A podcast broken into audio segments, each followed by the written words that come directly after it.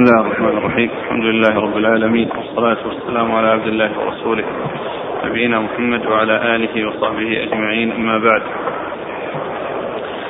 قال الإمام الحافظ أبو عيسى الترمذي رحمه الله تعالى قال في جامعه في كتاب الأدب: باب ما جاء في الاتكاء.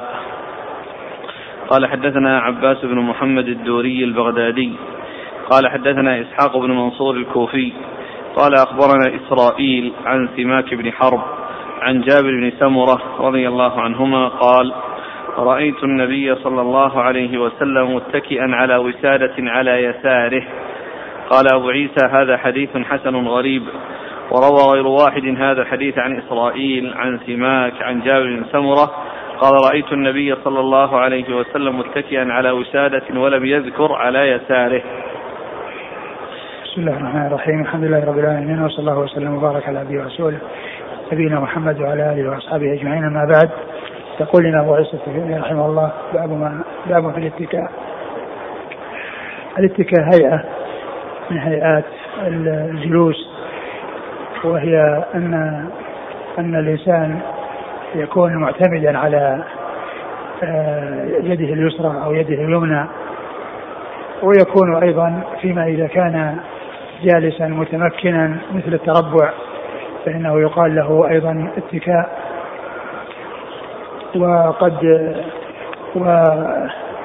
وقد أورد أبو عيسى هذا الحديث عن جابر بن سمرة أن النبي صلى الله عليه وسلم متكئا على يساره، يعني أنه معتمدا على يساره وعلى وسادة. والوسادة تطلق على الفراش وتطلق على ما يوضع تحت الرأس، فإنما يفترش والذي يجلس عليه يقال له وسادة. فكان معتمدا على أو متكئا، رآه على وسادة كان متكئا على يساره. وذكر اليسار لا مفهوم له، بل إخبار بالواقع وإخبار بالهيئة التي رآه عليها صلى الله عليه وسلم، وفي بعضها ما ذكر اليسار. والحكم واحد، لا فرق بين الاتكاء على اليمين والاتكاء على اليسار، له أن يتكي على يمينه وله أن يتكي على يساره. وما يبين أن يعني نبين هذا المعنى، وهو كون الاتكاء يكون على اعتماد على يده اليمنى واعتماد على يده اليسرى، ما جاء في الحديث الذي فيه أن النبي صلى الله عليه وسلم وكان متكئا فجلس فقال: ألا وقول الزور، ألا وشهادة الزور، فما زال يكررها حتى قلنا ليس هو سكت. يعني أنه كان معتمدا أو على أحد جانبيه صلى الله عليه وسلم.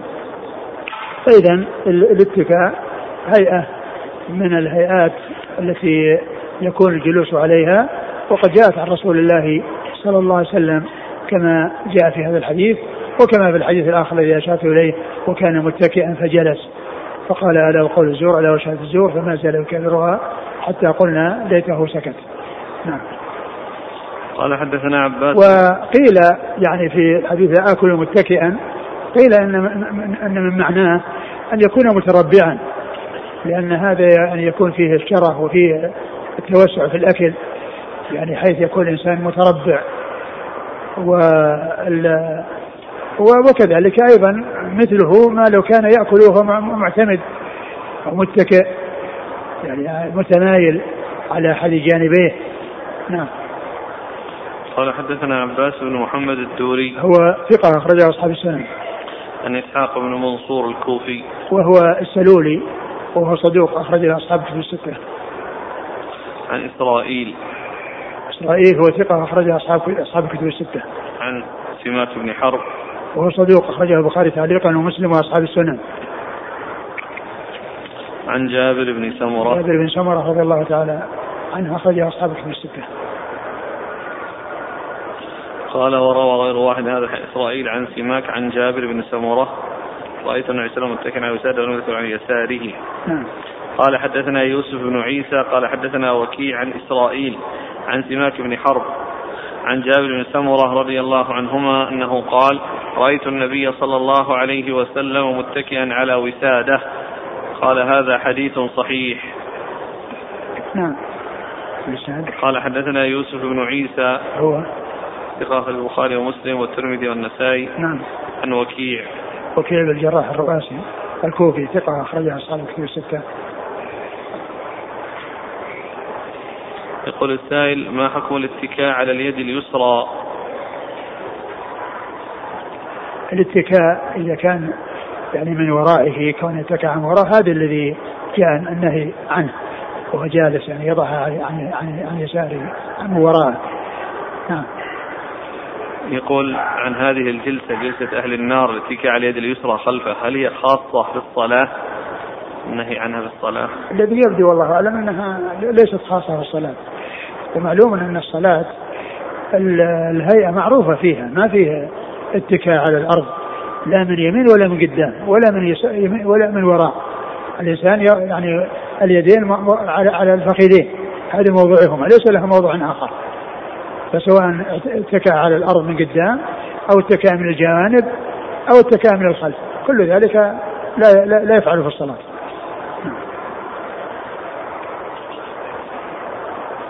قال رحمه الله تعالى: باب.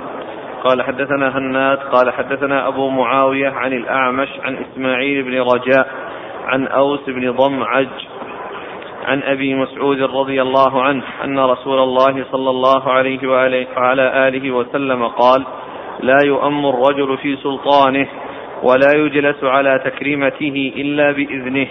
قال أبو عيسى: هذا حديث حسن صحيح. ثم أبو عيسى هذا الحديث عن أبي مسعود عقبة بن عامر الأنصاري البدر رضي الله عنه أن النبي صلى الله عليه وسلم قال: لا يؤم الرجل في سلطانه، يعني أن السلطان هو الأحق بالإمامة إذا يعني حضر ولو كان غيره أقرأ منه، ومثل ذلك إمام المسجد الخاص الذي هو إمام فإنه أولى من غيره، مما لو جاء أحد أقرأ منه فإن له حق التقدم، إلا أن يقدمه الإمام أو السلطان. من قدمه السلطان الحق للسلطان وللإمام، إمام المسجد الراتب، فإذا قدم غيره فله أن يتقدم، وأما أن يتقدم بدون إذنه فهذا هو الذي جاء فيه النهي: لا يؤمن الرجل في سلطانه، وكذلك لا يقعد في بيته على تكريمته في بيته إلا بإذنه. يعني صاحب المحل يعني هو الذي أحق بالتصرف في بيته، بأن يجعل بعض الناس يجلس في مكان خاص وبعضهم يجلس في مكان خاص، أو يرتبهم وينظمهم على وجه يريده، بحيث يكون صدر المجلس يكون فيه أفراد معينين يريد أن يكونوا وآخرون يكونون وراءهم وهكذا، فإن هو له الحق في ذلك، وليس لأحد أن يفتات عليه أو يأتي بأمر يخالف ما يريده ويخالف تنظيمه، بل هو الذي له الأمر فيما يتعلق ببيته والجلوس فيه، ولا يجلس في بيته على تكريمته إلا بإذنه. تكريمته المكان الذي يعني خصصه ليكرم به أحد، فإنه لا يأتي أحد ويجلس عليه دون أن يكون بإذن منه.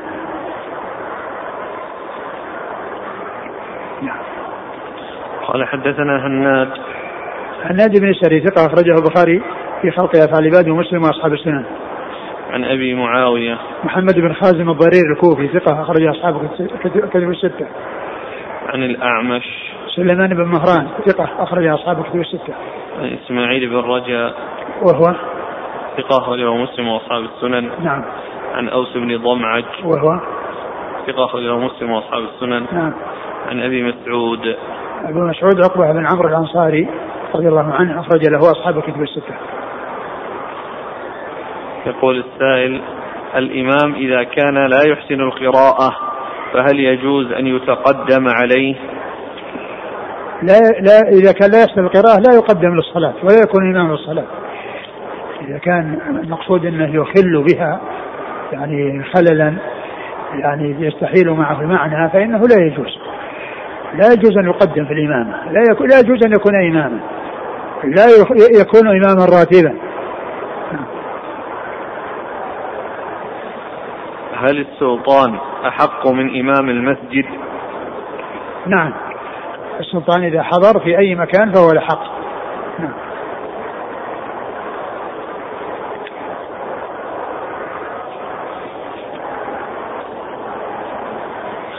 قال رحمه الله تعالى: باب ما جاء أن الرجل أحق بصدر دابته.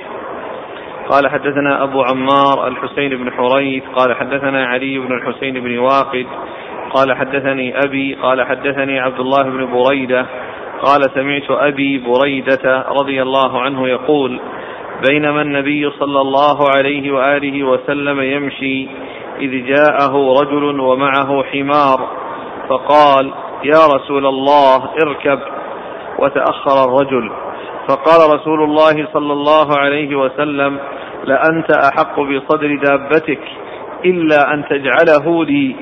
قال: قد جعلته لك. قال: فركب.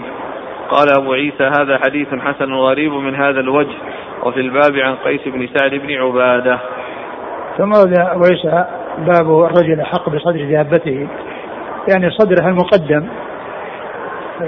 على ظهرها، لأن الدابة إذا كان يردف عليها ويحصل عليها الإرداف فإن الأولى بالمكان الأول الذي يلي عنقها ويلي رأسها هو صاحب الدابة، وغيره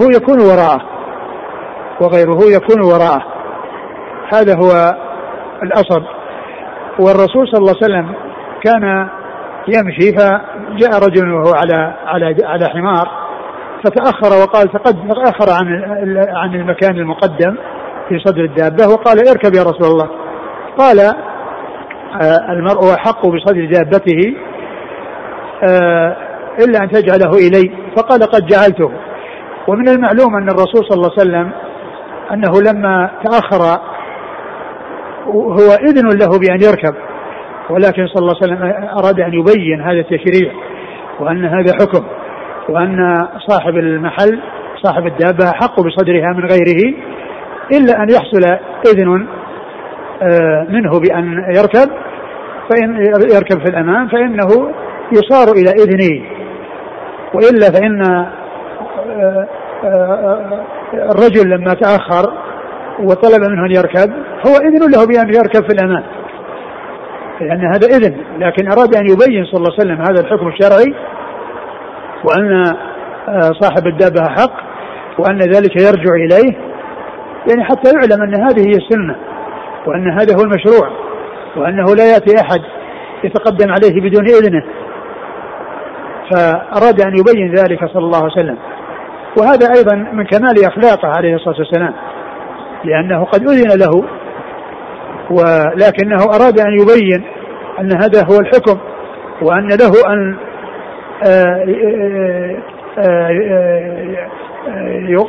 يتقدم صاحب الدابة، وأن يختص نفسه بصدرها، إلا أن يجعل ذلك لغيره فإن له ذلك. فهذا من من من كمال خلقه صلى الله عليه وسلم، وأيضا فيه الإيضاح والبيان، لأن هذا هو الحكم الشرعي، وأن صدر الدابة أن صاحبها حق به من غيره، وأنه إذا أذن فإن إذنه يجعل المأذون له يقدم على هذا العمل، لأنه لأن صاحب الحق أذن له فيه. نعم.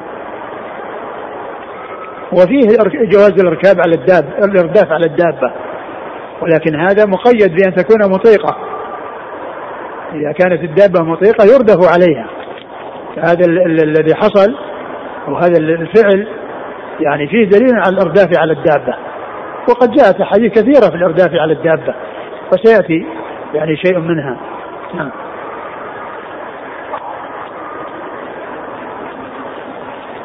قال: حدثنا أبو عمار الحسين بن حريث هو ثقة أخرج أصحاب الكتب إلا ابن ماجه، عن علي بن الحسين بن واقد وهو صدوق يهم، أخرج البخاري المفرد ومسلم في المقدمة وأصحاب السنن. عن أبيه وهو ثقة له أوهام، أخرج البخاري تعليقا ومسلم وأصحاب السنن.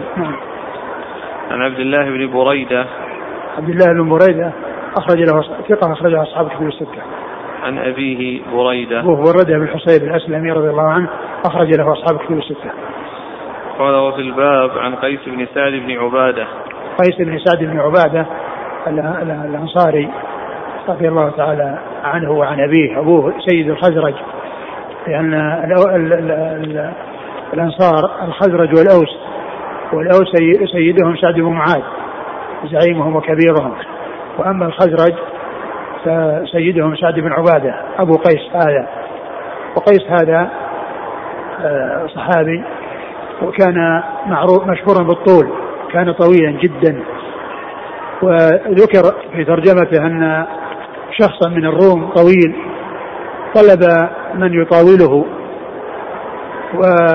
فقيل يعني لسعد لقيس يعني في ذلك، فقال أعطوه سراويلي، فأعطوه سراويله فوصل إلى حلقه.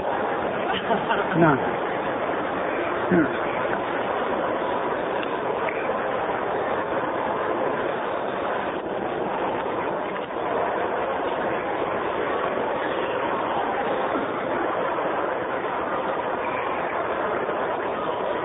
وقيس أخرج له أصحاب كتب الستة.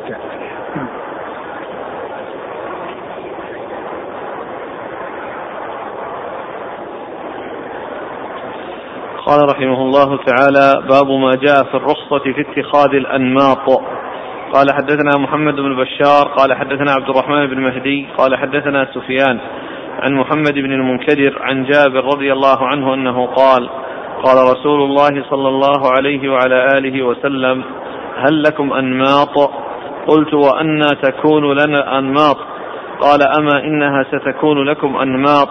قال: فأنا أقول لامرأتي: أخري عني أنماطك، فتقول: ألم يقل النبي صلى الله عليه وسلم: إنها ستكون لكم أنماط؟ قال: فأدعها. قال أبو عيسى: هذا حديث حسن صحيح. ثم قال: باب في الأنماط. والأنماط هي الأكسية التي تكون على الفرش، وتكون يعني لينة ولها يعني خمل، يعني بحيث تكون يعني وطيئة وثيرة، فتكون فوق الفرش، هذه هي الأنماط. والرسول صلى الله عليه وسلم ايش الحديث قال لجابر: هل لكم أنماط؟ نعم، يقول هل لكم أنماط، يعني هذه الفرش التي تجعل على اللينة التي لها خمل، تكون على الأسرة وعلى الفرش.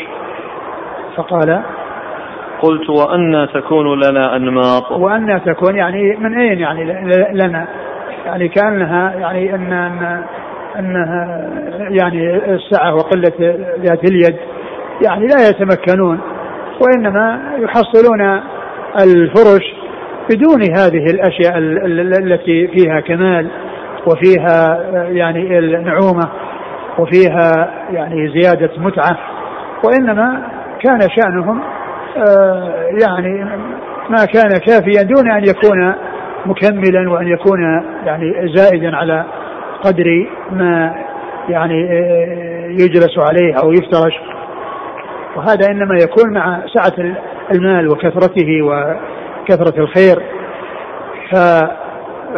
فكانت الأنماط فيما بعد، فكان جابر يقول لزوجته: أخري هذه الأنماط. قال: ألم يقل الرسول صلى الله عليه وسلم أنها ستكون؟ فأدعها. وهذا الإخبار من الرسول صلى الله عليه وسلم إخبار عن أمر يقع وقد وقع كما أخبر به صلى الله عليه وسلم. والأمور التي أخبر بها الرسول صلى الله عليه وسلم يعني منها ما يعني يكون سائغا، ومنها ما لا يكون سائغا، يعني ما يحصل في المستقبل. الرسول صلى الله عليه وسلم يخبر عن أمور المستقبلة، ومنها هذا الذي أخبر به، وهو أمر سائغ، يعني لا محذور فيه ولا مانع منه. وإن كان التقشف وعدم التوسع والتنعم أن هذا يعني حسن وطيب، لكن من فعل ما هو جائز وما هو سائغ وما هو مباح فإنه يكون معذورا ولا مانع من ذلك. ولهذا جابر رضي الله عنه قال: كان يقول لزوجته يعني هذه المقالة، فتقول: ألم يقل رسول الله صلى الله عليه وسلم إنها ستكون؟ فكان يدعها، يعني يترك هذه الأنماط ولا يجعلها تزيلها بعد أن تقول هذا الكلام. وكذلك أيضا جاء حديث كثيرة في يعني كون هذه الأمة تتبع الأمم السابقة، ومنها ما هو وكثير منها ممنوع لا يجوز، والتشبه بالكفار، لأنه جاء على سبيل الذم: لا تتبعن سنن من كان قبلكم حذو القدة بقدة حتى لو دخلوا جحرا ربنا لدخلتموه. وكذلك جاء حتى تلد الأمة ربتها، وحتى ترى الحفاة العلى ترى عائشة يتطاولون في البنيان. هذا سائغ وجائز يعني، وقد وقع صلى الله عليه وسلم كما أخبر. نعم.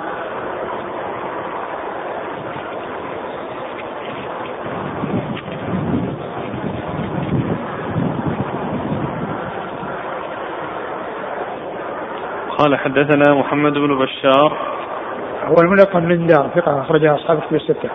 عن عبد الرحمن بن مهدي هو ثقة أخرجها أصحاب الكتب الستة. عن سفيان هو الثوري ثقة أخرجها أصحاب الكتب الستة. عن محمد بن المنكدر هو ثقة أخرجها أصحاب الكتب الستة. عن جابر بن عبد الله رضي الله عنهما، وهو أحد المكثرين من حديث رسول الله صلى الله عليه وسلم.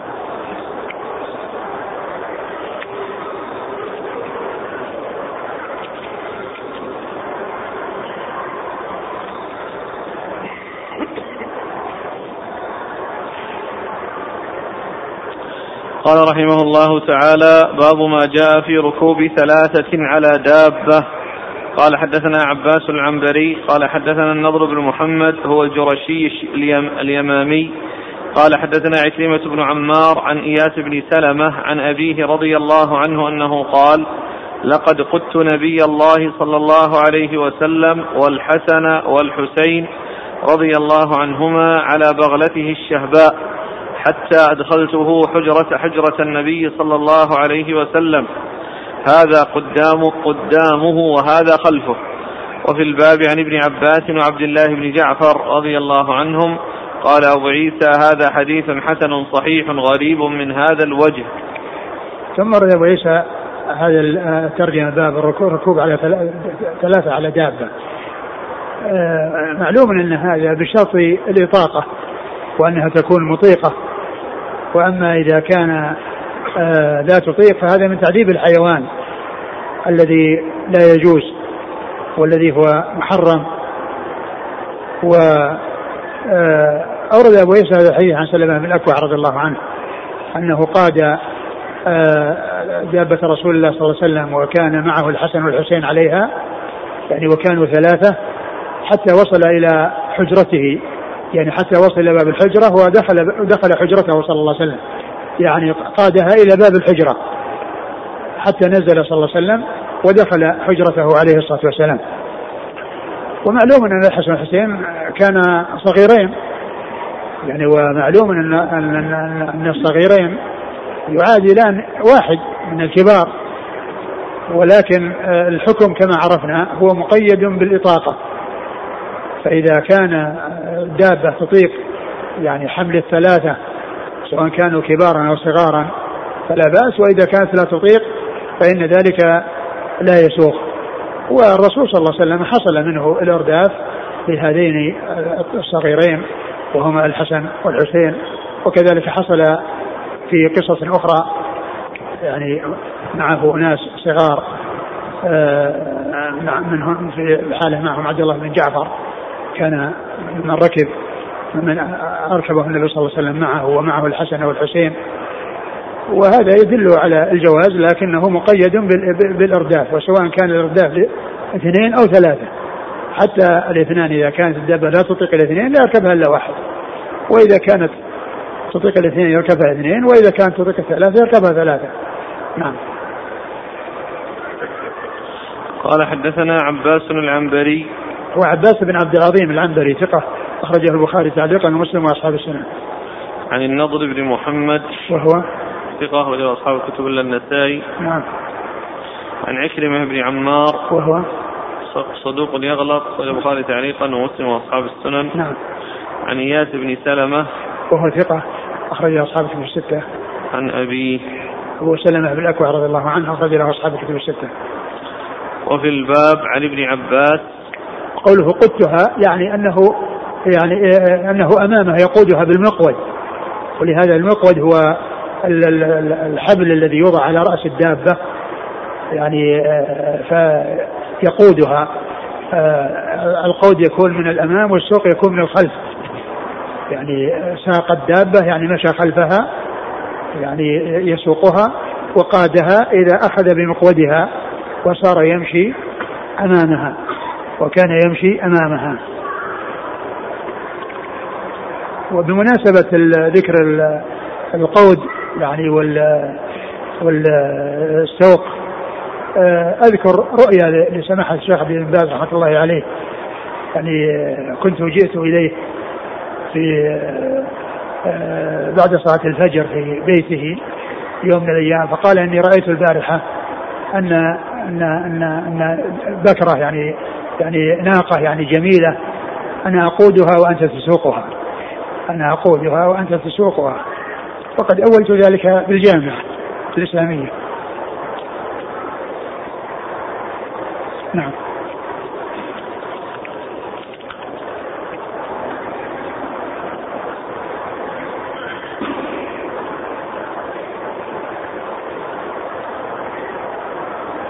قال وفي الباب عن ابن عباس وعبد الله بن جعفر. ابن عباس عبد الله بن عباس رضي الله عنهما أحد العبادلة واحد السبعة المكثرين من حديثه, وعبد الله بن جعفر رضي الله عنه أخرج له أصحاب الكتب الستة. وعبد الله بن جعفر أن كان يعني أحد الذين أردفهم النبي صلى الله عليه وسلم وكانوا ثلاثة, الحسن والحسين وعبد الله بن جعفر مع رسول الله صلى الله عليه وسلم. نعم.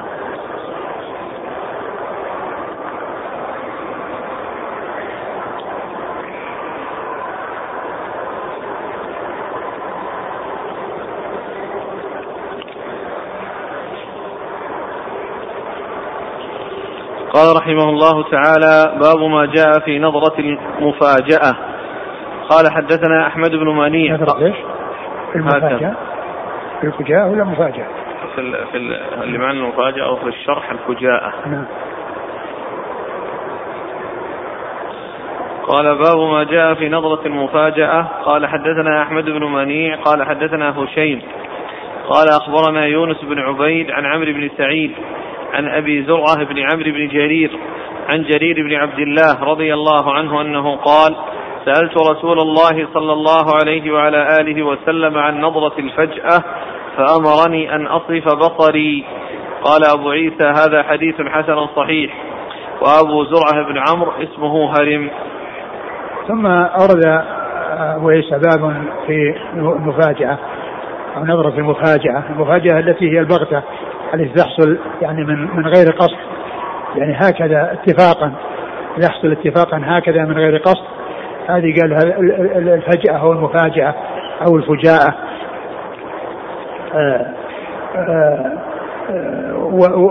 والإنسان إذا يعني وقع بصره على شيء لا يجوز له النظر إليه فإنه يصرف بصره, لأن معذور في وقوعه من غير قصد ومن غير إرادة وهكذا حصل اتفاقا. ولكن كونه يديم أو يكرر النظر في شيء ليس له ذلك فهذا لا يسوق ولا يجوز. ولهذا أورد حديث جرير بن عبد الله أنه سأله عن نظر الفجأة فقال له الفجأة فقال اصرف بصرك, يعني أنه من حين يعني يقع على شيء يعني ليس له النظر إليه وقد حصل له من غير قصد فإنه يصرف بصره ولا يديم النظر في الشيء الذي لا يجوز له النظر إليه. نعم.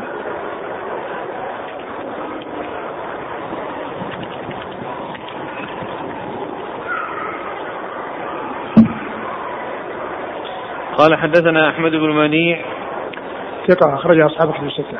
عن هشيم بن بشير الواسطي ثقة أخرج أصحاب الكتب الستة.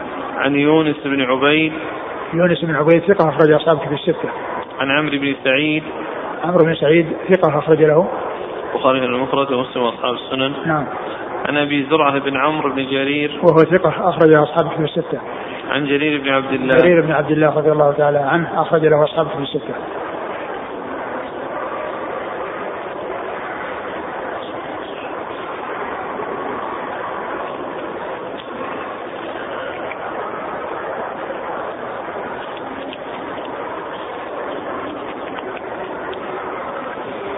ما نقله الشارح عن القاضي عياض أن الحديث فيه دليل على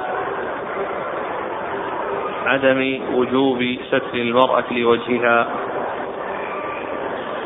ما يدل هذا على أنه غير واجب, لأن قضية الكشف المرأة تكشف وجهها في المكان الذي لا يراها فيه الرجال, وإذا حصل أنها يعني كانت تمشي في مكان ما فيه رجال ثم طلع رجل وراءها, هذا هو الذي يدل عليه الحديث. لا يدل الحديث النساء يمشين كاشفات وأنه لا يغطين وجوههن, وقد جاءت الآيات في الحجاب في حق أمهات المؤمنين وكذلك نساء المؤمنين كأمهات المؤمنين, لأن التعليل الذي ذكر الله عز وجل في حق أمهات المؤمنين هو لغيرهن من باب أولى, وهو قوله ذلكم أطهر لقلوبكم وقلوبهن, فإذا كان زوجات الرسول صلى الله عليه وسلم وهن في الطهارة والعفة والسلامة والبعد من الريبة قيل في حقهن هذا, فغيرهن ممن لا يكون كذلك ممن هو دونهن بمسافات طويلة من باب أولى أن يكون يبحثن عن الطهر والبعد عن الريبة. والإجماع منعقد على أن أمهات المؤمنين يحتجبن لأنهن يغطين وجوههن, هذا بالإجماع, وغيرهن فيه خلاف, ولكن الآية التي فيها الأمرهن بالحجاب فيه التعليل بهذه العلة التي يلحق بهن غيرهن, بل قد يكون من باب أولى, لأن أمهات المؤمنين فيهن ما فيهن من السلامة والبعد عن أي ريبة, وغيرهن ليسن كذلك, فهن بحاجة إلى البعد عن الوقوع في الريبة وفي الشيء المحذور. والأمر الثالث الأمر الثاني مما تعليل على القرآن, الله قال لقل لأزواجك وبناتك ونساء المؤمنين يدنين, فعطف بناته ونساء المؤمنين على أمهات المؤمنين, فهذا يدل على أن الحكم واحد في حق أمهات المؤمنين وفي حق غيرهن. ثم أيضا مجيء النصوص الأخرى التي جاءت بأن المرأة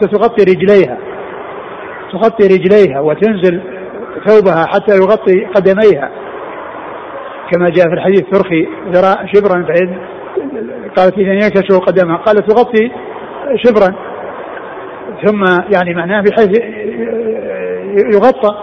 وإذا كان شريعة جاءت في تغطية الرجل كيف يكون الوجه الرجل أجمل من الوجه, الرجل يعني فيها جمال يستر والوجه ليس فيه جمال يستر, من باب أولى إذا كانت التغطية للرجلين مطلوبة فإذا التغطية للوجه مطلوبة من باب أولى.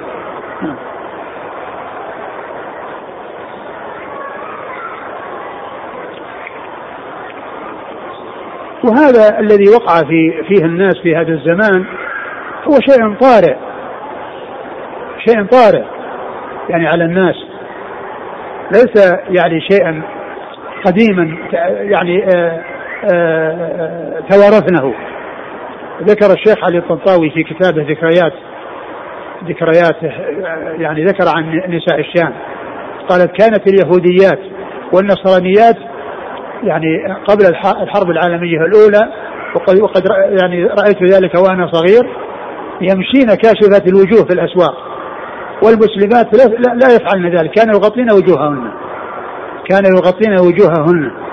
ثم إنه يوم من الأيام جاءت وكيلة المدرسة الثانوية كاشفة الوجه, قال فأغلقت دمشق حوانيتها وخرجوا يعني مستنكرين لهذا العمل, كون امرأة تمشي في الشارع مسلمة وهي كاشفة الوجه. ثم الآن هذه البداية والنهاية, الآن في سوريا وفي غيرها من بلاد من كثير من البلاد غير هذه البلاد حرسها الله وحماها, تجد المرأة تبهر صدرها وظهرها وبعض فخذيها, كل شيء مكشوف, المستور أقل من المكشوف. وكانت البداية قبل ما فيه اليهوديات والنصرانيات يكشفن وجوههن, والمسلمات ما فيهن أحد, وامرأة واحدة بدأت بهذا العمل فحصل هذه الضجة. ذكر هذا الشيخ علي الطنطاوي في ذكرياته, قال أعرف ذلك وأنا صغير. فهذا البلاء الذي حصل للمسلمين في بلادهم المختلفة كله مسايرة للكفار وكله متابعة للكفار الذين انفلتت نسائهم وأرادوا منا أن تنفلت نسائنا حتى يصيبنا البلاء الذي أصابهم.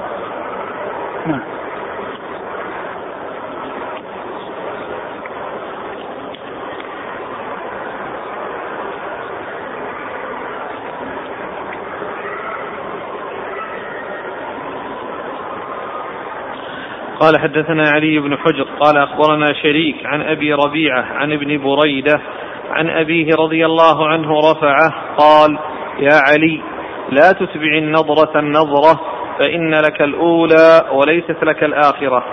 قال أبو عيسى هذا حديث حسن غريب لا نعرفه إلا من حديث شريك.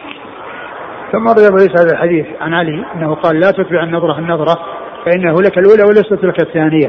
هذا مثل الحديث الذي تقدم اصرف بصرك, يعني إذا حصل وقوع بصره لأول مرة يصرف بصره فلا يديم النظر ولا يعود إلى النظر, ولهذا الرسول صلى الله عليه وسلم في هذا الحديث قال لك الأولى وليست لك الثانية, فهو مثل الذي قبله, يعني معناه أنه يصرف بصره وأنه لا يعيد النظر يعني بعد ذلك, وإنما له الشيء الذي حصل في البداية اتفاقا لا قصدا, فالاتفاق قد حصل وهو معذور, وأما القصد فهو غير معذور بل هو منهي عنه. فلا ينظر الإنسان إلى ما حرم الله, لا ينظر الإنسان إلى ما حرم الله. ومما يبين أن النساء يعني كنا يعني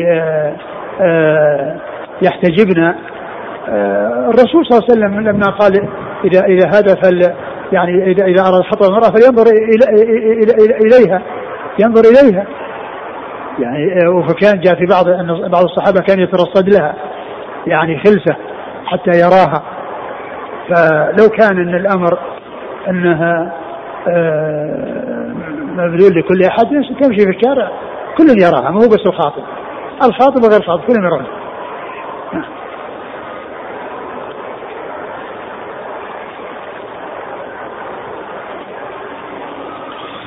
قال حدثنا علي بن حجر هو بن اياس ثقة أخرجه البخاري ومسلم والترمذي والنسائي. عن شريك بن عبد الله النخعي الكوفي صدوق كثير الخطأ واختلط, وحديثه أخرجه البخاري تعليقا ومسلم وأصحاب السنة.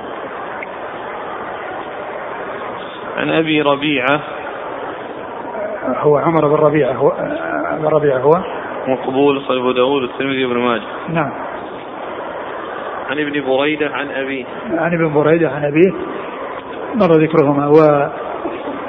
والحديث الأول الذي قبله يعني شاهد له, الحديث الذي قبله شاهد له, وإن كان فيه هذا المقبول وفيه جرير وفي يعني روايته فيها نظر وفيها ضعف يعني من جهة أنه كثير الخطأ وأنه اختلط, لكن الحديث الأول شاهد له.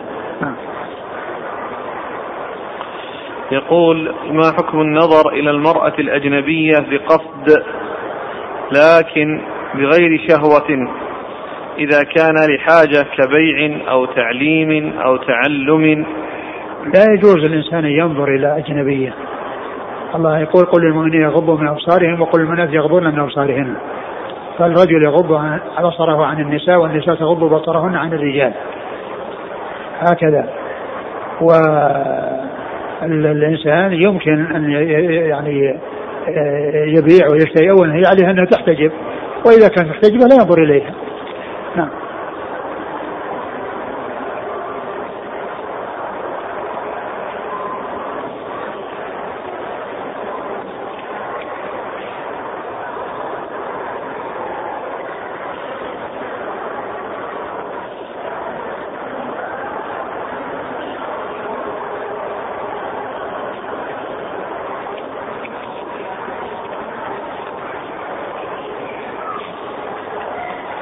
قال رحمه الله تعالى باب ما جاء في احتجاب النساء من الرجال. قال حدثنا سويد قال حدثنا عبد الله قال أخبرنا يونس بن يزيد عن ابن شهاب عن نبهان مولى أم سلمة أنه حدثه أن أم سلمة رضي الله عنها حدثته أنها كانت عند رسول الله صلى الله عليه وعلى آله وسلم وميمونة رضي الله عنها قالت فبينا نحن عنده أقبل ابن أم مكتوم رضي الله عنه فدخل عليه وذلك بعدما أمرنا بالحجاب, فقال رسول الله صلى الله عليه وعلى آله وسلم احتجبا منه, فقلت يا رسول الله أليس هو أعمى لا يبصرنا ولا يعرفنا؟ فقال رسول الله صلى الله عليه وسلم أفعمياوان أنتما ألستما تبصرانه؟ قال أبو عيسى هذا حديث حسن صحيح. ثم ورد أبو عيسى باب في الاحتجاب احتجاب النساء من الرجال. احتجاب النساء من الرجال. النساء تحتجب عن الرجال وتتستر ولا تظهر زينتهن إلا لمن أبيح لهن إظهار الزينة عنده, وإلا فإن الأجانب لا يظهرن الزينة والجمال الذي جعله الله تعالى فيهن لغير من أبيح إظهاره له. والأدلة يعني كما عرفنا جاءت من القرآن كما أشرت إليه بالنسبة لكون الخطاب لأمهات المؤمنين وغيرهن له معهن تبع, وكذلك ما جاء في بعض الأحاديث من تغطية الرجلين وهي أولى من تغطية الوجه.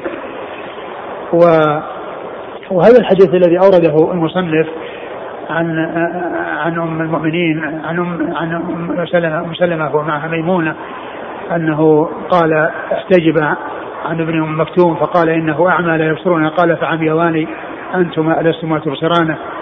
والحديث تكلم فيه بعض أهل العلم وقواه بعض أهل العلم وصححه, يعني وممن قواه الحافظ بن حجر وكذلك النووي. وفيه نبهان, هذا الذي هو مقبول, وقالوا رواية الزهري عنه وهن لا يعرف يعني فيه يعني شيء يعني ترد روايته من أجله, فقوى الحافظ بن حجر يعني هذا الحديث وقواه غيره. وأبو داود في سننه بعدما ذكره قال إن هذا إنما هو محمول على أنه خاص بزوجات الرسول صلى الله عليه وسلم, وأما غيرهن فلهن ألا يحتجبن عن الأعمى, لهن ألا يحتجبن عن الأعمى, وذلك أن الرسول صلى الله عليه وسلم قال لفاطمة بنت قيس اعتدي عند ابن أم مكتوم فإنه لا يراك, يعني تضعين ثيابك ولا يراك لأنه أعمى لا يبصر. فأبو داود يعني بكونه جمع بينه وبين الحديث وقال إن هذا خاص يعني معناه أنه يثبته أو أنه يعني يرى ثبوته, ولكنه خصص بأمهات المؤمنين لأن الخطاب معهن, وأما غيرهن فقد جاء فيه ما يدل. ومما يدل على أن الأعمى لا يلزم الاحتجاب عنه, ولكن لا يجوز النظر إليه, لأن عدم الحجاب شيء والنظر شيء آخر. المرأة لا تحتجب عن الأعمى ولكنها لا تنظر إليه, ولكن هذا فيما إذا كان العمى عمى يعني منتهي ما فيه إبصار. أما إذا كان فيه نظر ضعيف وبصر ضعيف فإن هذا حكم المبصرين. الاحتجاب يعني يكون الاحتجاب عنه. ومما يدل على أن الأعمى يعني لا يلزم الحجاب عنه ولكن لا ينظر إليه, لأن المرأة لا تنظر إلى الأعمى ولا غير الأعمى, لأن النظر يمكن يترتب عليه حصول ضرر عليها بأن تتحرك شهوتها, لا سيما إذا كان جميلا ومنظره حسنا فإن ذلك يؤثر. فكونها لا تحتجب لا يلزمها الاحتجاب. ومما يدل على ذلك الرسول صلى الله عليه وسلم قال إنما جعل الاستئذان من أجل البصر, إنما جعل الاستئذان من أجل البصر, يعني حتى لا يقع البصر على شيء. أما إذا كان الشخص غير مبصر فإنه لا يقع بصره على شيء, لا يقع بصره على شيء. فأبو داود رحمه الله كما ذكرت عقب على الحديث بقوله إن هذا خاص بأمهات المؤمنين بخلاف يعني غيرهن, فإن حديث فاطمة بنت قيس أنها تعتد عند المكتوم يعني يدل على أنه لا يلزمها الاحتجاب. نعم. قال حدثنا سويد. وأما ما جاء من نظر عائشة رضي الله عنها إلى الحبشة فإن هذا يختلف عن النظر إلى الرجال, لأن النظر من بعد عن أناس يعني يتحركون ويقفزون ويتحركون غير المواجهة أو النظر إلى وجه شخص تراه وترى صفاته وهيئاته كلها, غير مجموعة يقفزون ويتحركون. النظر إليهم رسول أذن لعائشة أن تنظر فيه نظر إلى وجه رجل تتأمل فيه ويكون ذلك سببا لتحرك الشهوة, هذا لا يسوق بالنسبة للنساء ينظرن إلى الرجال. والله عز وجل قال كل من يغضون من أبصارهم وكل من يغضون من أبصارهن, فهذا مطلوب وهذا مطلوب, لكن الذي جاء في هيئة خاصة مجموعة يتحركون ويقفزون ويتحركون ولا يرى منهم مثل ما يرى من الشخص الذي يكون أمام المرأة, يعني تنظر إليه وتتأمل فيه, قد يكون جميلا يؤثر عليها. نعم.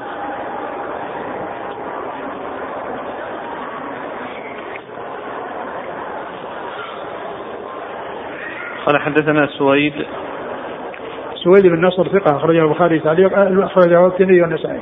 عن عبد الله بن مبارك المروزي ثقة أخرج أصحابه في الستة. عن يونس بن يزيد وهو الأيلي ثقة أخرج أصحابه في الستة. عن ابن شهاب هو الزهري ثقة أخرج أصحابه في الستة. عن نبهان مولى أم سلمة وهو مقبول أخرج له أصحاب السنن. نعم. عن أم سلمة هند بنت أبي أمية رضي الله عنها أم المؤمنين أخرج لها أصحاب الكتب الستة.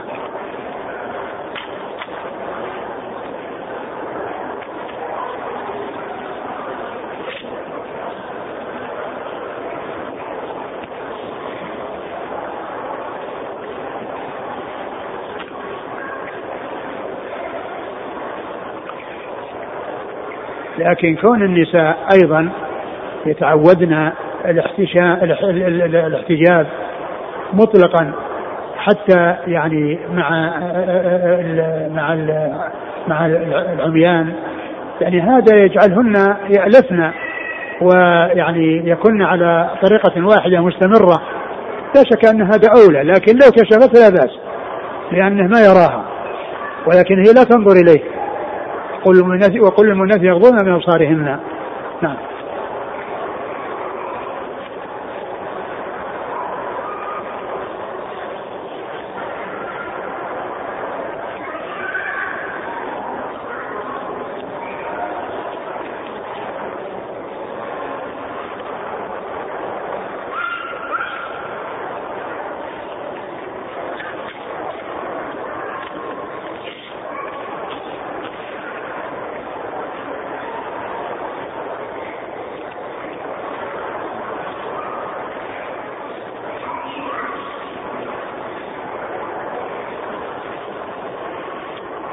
يقول لا يخفى على شيخنا ما يلقى من محاضرات ودروس عبر القنوات وشبكات الانترنت, وبعض هذه الدروس والمحاضرات مصحوبة بصورة للشيخ, فما حكم رؤية النساء ومشاهدتهم لهذه المحاضرات والاستفادة منها؟ تستفيد بدون نظر, الاستفادة هو من الكلام لا من الوجه. نعم.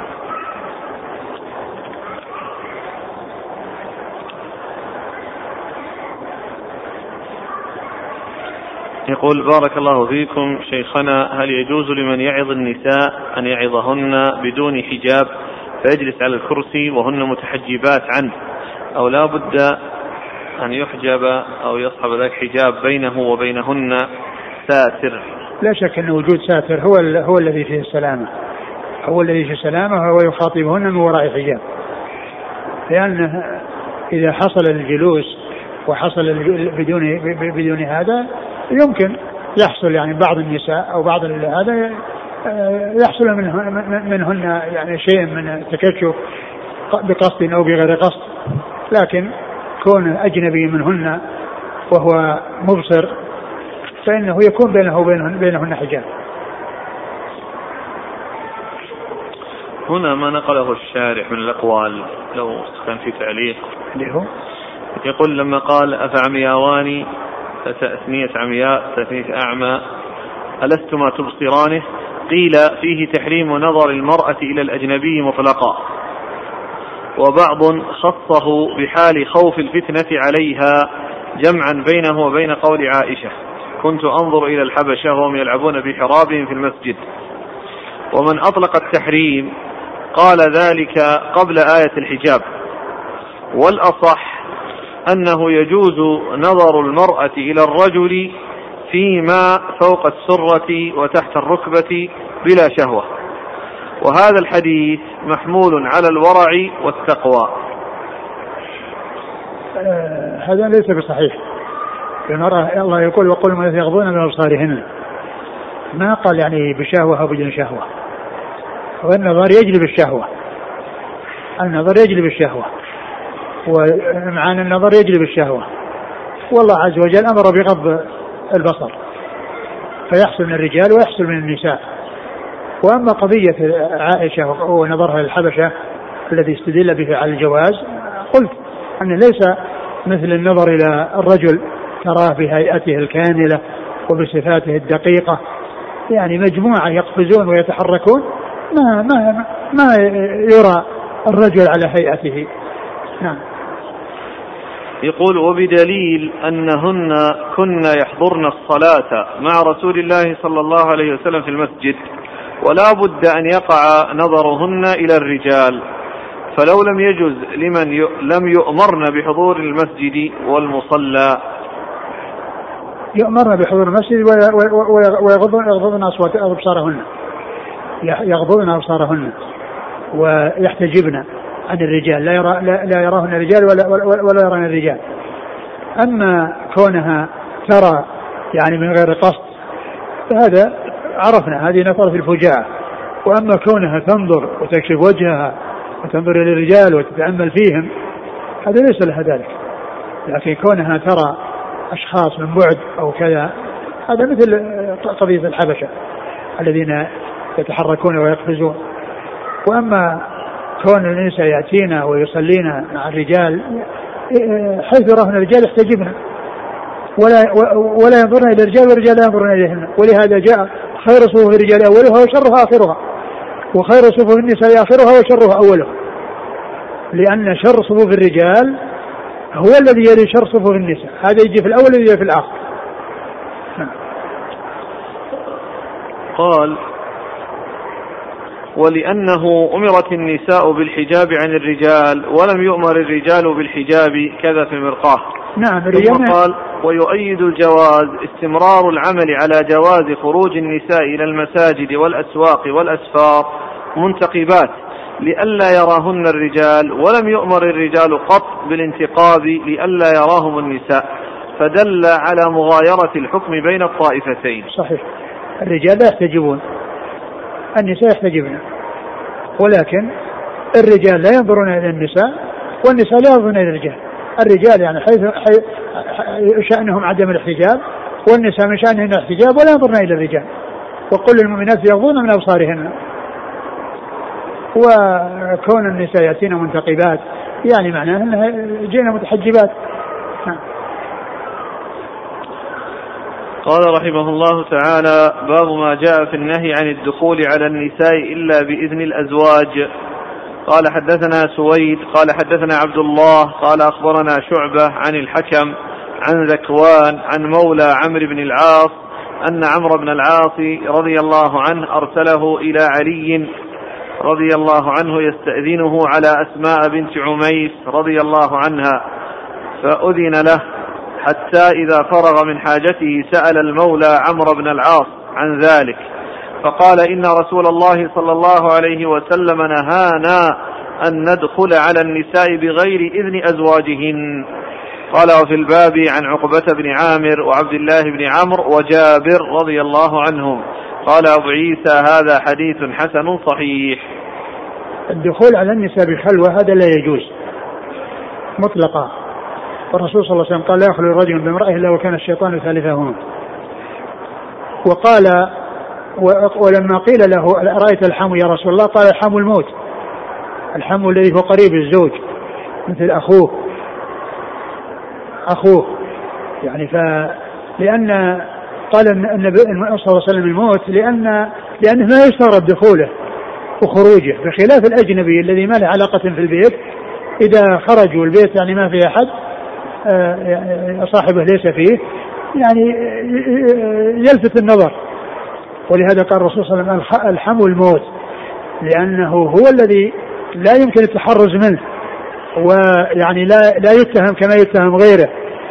فإذا حصلت الخلوة بين الرجل وبين يعني بين المرأة وبين أخي زوجها, يعني كان مجال للشيطان بأن يفسد بعضهم في بعضا وأن يقرب بعضهم من بعض, ولهذا وجب الابتعاد عن الخلوة بالأجنبية كما جاء في الحديث لا يخلو رجل من امرأة إلا وكان الشيطان ثالثهما. أما إذا كان ليس فيه خلوة وإنما يعني مثلا فيه محارم لها أو يعني فيه يعني عدم الخلوة, فإن هذا هو الذي جاء في هذا الحديث. والرسول صلى الله عليه وسلم نهى عن المرأة أن تأذن في بيته إلا بإذنه. أما إذا كان هناك بيت مستقل أو محل خاص بالضيفان ومتميز عن البيت وفيه بينه وبين البيت يعني حاجز ولا يعني يمكن الخلوة والاتصال بالمرأة, فإن هذا لا بأس به. وكذلك إذا حضر إليها ومعها غيرها أو معها يعني بعض محارمها بإذن زوجها فإن ذلك أيضا لا مانع منه, وإنما محذور الخلوة بها. هذا هو الذي لا يجوز في جميع الأحوال, لا من أجنبي بعيد ولا من قريب للزوج الذي هو الحمو الذي وصفه الرسول صلى الله عليه وسلم بأنه الموت. وحديث عمرو بن العاص رضي الله عنه الذي فيه الاستئذان أصلا مولاه, يعني يستأذن على أسماء بنت عميس وهي الصحابية التي تزوجها ثلاثة, أولا تزوجها جعفر وولدته عبد الله بن جعفر, وكذلك تزوجها أبو بكر بعده وولدته أحمد بن أبي بكر الذي ولد في ذي الحليفة في حجة الوداع, وكذلك تزوجها علي بعده وولدت له. فأرسل إليها يستأذنها, فيعني ذهب واستأذن, ثم سأله مولاه قال كيف يعني فعلت هذا؟ قال لأن النبي صلى الله عليه وسلم قال كذا وكذا. والحديث فيه إسناده ضعف, ولكن الحديث الأخرى تدل عليه التي في الصحيحين وفي غيرهما, ولا تأذن المرأة في بيت زوجها إلا بإذنه. نعم. قال حدثنا سويد عن عبد الله عن شعبة في الحجاج ثقة أخرج أصحاب كتب الستة. عن الحكم بن عتيبة الكندي ثقة أخرج أصحاب كتب الستة.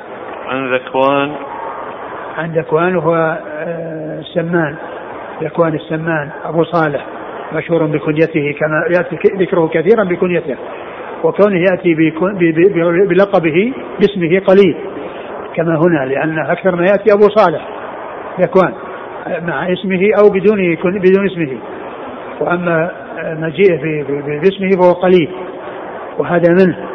وهذا من أنواع علوم الحديث, وهي معرفة الكنى والأسماء, وفائدة معرفة الاثنين ألا يظن الشخص واحد شخصين. إذا جاء مرة ذكوان ومرة أبو صالح, الذي لا يعرف يظن ذكوان غير أبو صالح, ولكن من عرف أن ذكوان هو أبو صالح وأبو صالح هو ذكوان, سواء جاء ذكوان أو جاء أبو صالح, الشخص واحد وليس باثنين. نعم. عن مولى عمرو بن العاص. مولى عمرو بن العاص هذا يعني غير مسمى, نعم, شأنه مجهول. نعم. ذكر الشارح عبد الرحمن بن ثابت, لكن هذا ليس هو, هذا ذاك أبو قيس وجاء فيها حديث أخرى غير هذا الحديث في تحفير الأشراف.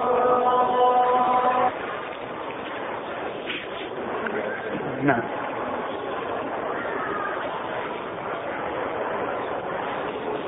كيف يا شيخ مولى عمرو له أكثر من مولى؟ هو ما أدري, لكنها المزي لما جاء هذا كان لم يسمى, ذكر لهذا الحديث وغير مولاه وغير. نعم. فيه عبد الرحمن أبو قيس عبد الرحمن بن ثابت وقيل ابن الحكم.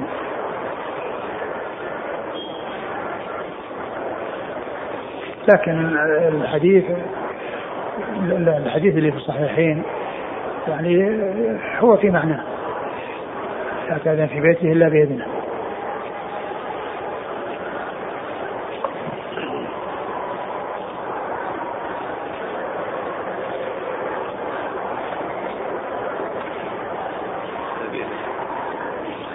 قال عمرو بن العاص. عمرو بن العاص رضي الله عنه أخرج أصحابه في الستة. قال وفي الباب عن عقبة بن عامر. عقبة بن عامر الجهني أخرج أصحابه في الستة. وعبد الله بن عمرو أحد العبادلة وأخرج أصحابه في الستة. وجابر. نعم. انتهى الباب. ما جاء في تحذير فتنة النساء. والله تعالى أعلم، وصلى الله وسلم وبارك على عبده ورسوله نبينا محمد وعلى آله وصحبه أجمعين.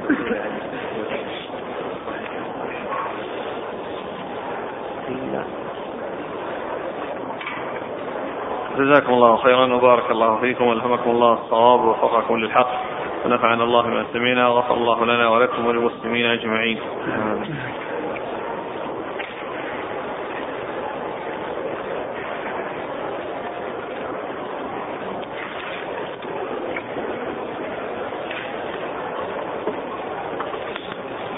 يقول فضيلة الشيخ: ما ثبت أن النبي صلى الله عليه وسلم كان يدخل على أم حرام وكانت تفلي رأسه، هل هذا خاص؟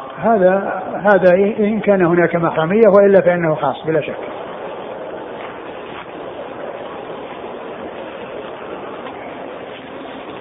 يقول السائل: هل يدخل النظر إلى الأمرد في حكم النظر إلى المرأة؟ نعم، إذا كان النظر إليه يعني يؤثر لا شك. وهل من لا ينظر إليه كما لا ينظر إلى المرأة. نعم. وهل من في آية غض البصر للتبعيض؟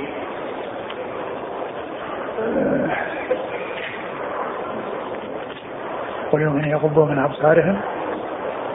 يغضوا من أبصارهم، ما أدري هل هي التبعيض ولا طبعا سودها غض البصر بلا شك.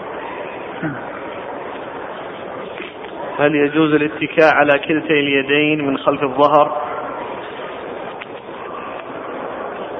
والله الذي يبدو أنها من جنس قضية الاتكاء على اليد اليسرى أو اليمنى، يعني الذي يبدو أنه ما بينهم فرق. ما حكم النقاب في هذه الأيام ببروز العينين أو البرقع؟ هل يعتبر هذا حجاب للمرأة؟ هذا أحيانا يعني يكون النساء تفعله وتظهر يعني جزء يعني من محاجرها وبياضها، وقد يكون يعني في ذلك أنها قد تكون لو كشفت وجهها تصير دميمة، ولكن يعني هذا البرقع يعني ستر يعني ذلك الذي يعني لا يعجبها إظهاره، فالمحذور هو قائم، يعني كونها يعني تظهر يعني عيونها وشيء من وجهها، يعني النظر تنظر إلى العين، تنظر إلى العين وتنظر إلى ما حول العين والمحذور، ولكن كونها تستعمل الحجاب الذي هو الخمار مثل ما جاء عن عائشة: كنا محرمات مع رسول الله صلى الله عليه وسلم، وإذا أحد الركبان سدت إحدانا خمارها على وجهها، هذا هو الذي فيه الكمال وفيه السلامة، بخلاف النقاب هذا الذي تظهر فيه العينين ومحاجرها، فإن المحذور فيه موجود وقائم، وقد يكون الأمر أنها تكون ليست جميلة وإظهار هذا المقدار منها يظن أنها جميلة. نعم. يقول كذلك بالنسبة للرجلين واليدين للمرأة، هل يجب عليها وجوبا تغطية؟ نعم، تغطيها عن الرجال، لا يرون منها شيئا أبدا، على جانب لا يرون لا يديها ولا رجليها، والرسول صلى الله عليه وسلم أمر بأن يعني أنها تغطي رجليها. في أي سن يلزم المرأة الحجاب؟ وإذا لم تحتجب البنت فهل على الوالد أن يجبرها؟ إذا اشتهيت، إذا قاربت أنتشتها، يعني إذا ميزت وصارت قريبة من أنتشتها فإنها تلزم بالحجاب، لأن يعني كما هو معلوم المرأة قد تصل في 9 سنوات وتلد، لأن يعني كما ذكروا عن الشافعي أنه قال: رأيت جدة عمرها 21 سنة، جدة عمرها 21 سنة. فائدة عنونها صاحبها من ورع أسلافنا. قال سعيد بن المسيب وهو ابن 84 سنة وقد ذهبت إحدى عينيه وهو يعشو بالأخرى: ما من شيء أخوف عندي من النساء. في صفحة الصفوة وفي السير. الرسول صلى الله عليه وسلم هو الذي قال يعني ما تركت بعدي فتنة تضر على رجال النساء، حيث سيأتي بعد هذا ما تركت بعدي فتنة أضر على الرجال من النساء. وجاء في الحديث الآخر فإن فتنة بني إسرائيل كانت في النساء، فتنة بني إسرائيل كانت في النساء، وهو الآن بني إسرائيل يعني يريدون أن يفتنون يعني في النساء كما فتنوا بهن وكما حصل انفلات نسائهم، يريدون أن يحصل لنا مثل ما حصل لهم. وقال ابن السيرين: إني أرى المرأة في المنام فأعرف أنها لا تحل لي فأصرف بصري عنها. نعم، هذا الإنسان الذي التزم الطريقة الصحيحة تجده يعني حتى في منامه يعني يحصل له ذلك، مع أن المنام يختلف عن اليقظة، لكن مع ذلك لحرصه والابتعاده يتحقق ذلك حتى في المنام. وحين خرج حسان بن أبي سنان يوم العيد فلما رجع قالت له امرأته: كم من امرأة حسنة قد نظرت اليوم إليها. فلما أكثرت عليه قال: ويحك، ما نظرت إلا في إبهامي منذ خرجت حتى رجعت إليك. يعني ما لا ينظر إلى موضع رجليه، يعني ما ينظر قدامه حتى لا يرى أحد. يقول السائل: يستدل بعض أهل العلم على أن وجه المرأة ليس بعورة بحديث الخثعمية، وأن الفضل كان ينظر إليها وكان ينظر إلى وجهها لا إلى ثيابها، والرسول صلى الله عليه وسلم لم يأمرها بشيء، فما رأيكم؟ أولا ما فيه يعني شيء دلالة واضحة على أن الوجه مكشوف، ثم لو كان مكشوف يعني يكون هذا في حال الإحرام، وحال الإحرام يعني فيها في يعني لها يعني بعض العلم يقول لا يعني له حالة مخصصة، وإن كان يعني هذا كما جاء في حديث عائشة وهي محرمة: كنا يغطين وجوههن عن الرجال الأجانب وكذلك، ولكن يمكن أن يكون يعني هيئتها وشكلها، والمرأة يعني كما هو معلوم حتى لو كانت متحجبة ولو كان يعني قدها وهيئتها ومقاطعها يعني حتى لو كان وجهها يعني مغطى قد يظهر يعني شيء من هيئتها يعجب الإنسان. يقول فضيلة الشيخ حفظكم الله: رجل يريد أن يفتح محل لبيع الجوالات، ولكن كما تعلمون الجوالات الجديدة يوجد فيها الكاميرات، وأنا متحرج من بيع الجوالات اللي فيها الكاميرا، فهل يجوز لي أن أفتح المحل وأبيع وأشتري فيه؟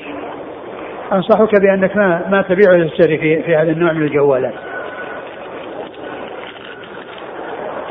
هذا يقول: أشعر بالخوف كلما قدمت على عمل أي شيء يحدثني الشيطان أني سوف أموت، فيحدثني بأني لا أركب السيارة لأنه سيحدث حادث وأموت، إذا سمعت أن فلان مات شعرت بأنني سوف أموت، ظننت أنني سأموت قبل أن أرجع إلى أهلي وأنا في بلد الغربة، وأنا الآن مقيم في المدينة، فكيف أرقي نفسي ولا أحس بفائدة كل ليلة وصباح؟ لا، أكثر من رقية نفسك وأكثر من الدعاء، وتوكل على الله عز وجل، واعلم أن كل أن أن أن, أن الآجال مضروبة، وأن أنه لا حد يتقدم ولا يتأخر،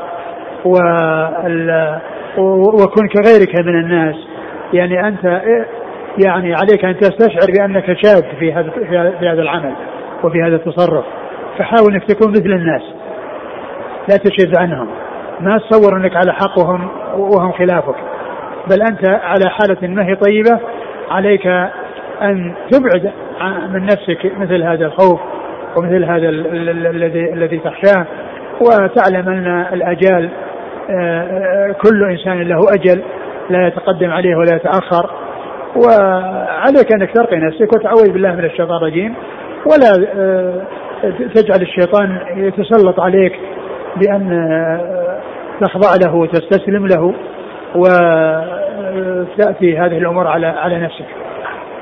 جزاكم الله خيرا. سبحانك الله وبحمدك.